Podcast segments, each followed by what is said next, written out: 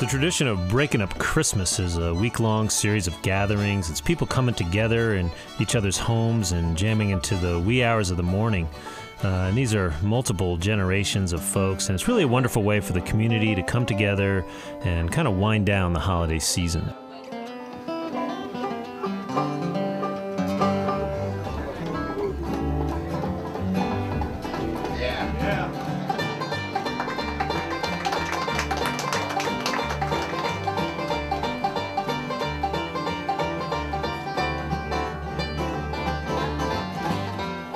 That last little piece you heard was from a great breaking up Christmas party down at Wayne Henderson's home, the great guitar maker and player living in Rugby, Virginia.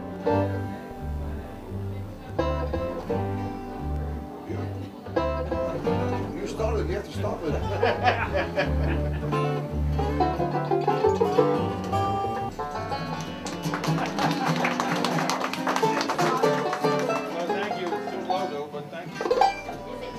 These breaking up Christmas celebrations are really rooted in the old mumming traditions of Ireland and Scotland and other places in the old world. And these were essentially visitations uh, that happened during the holidays. A group of men would bust into a house and perform little plays and other festive performances.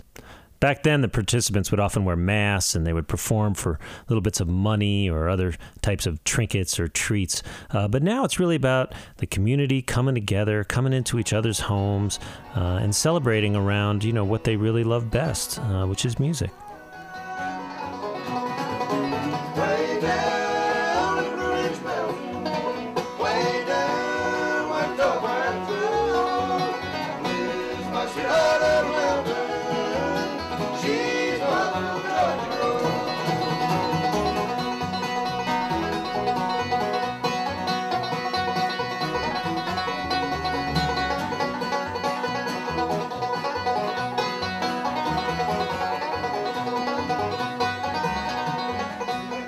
This isn't just for professional musicians or folks who are real virtuosos of their instrument. It's also beginners, folks who maybe just picked up a fiddle or a guitar for the first time. And that's really one of the wonderful aspects of these tradition, not just these uh, breaking up Christmas parties, but the music in general. I think it's what uh, keeps it uh, really going strong and, and well into the future.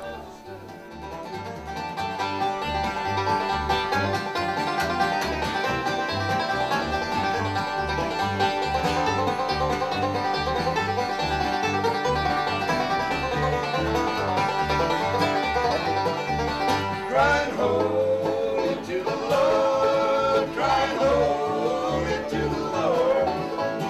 If I could, I surely would stand on the rock where Moses stood.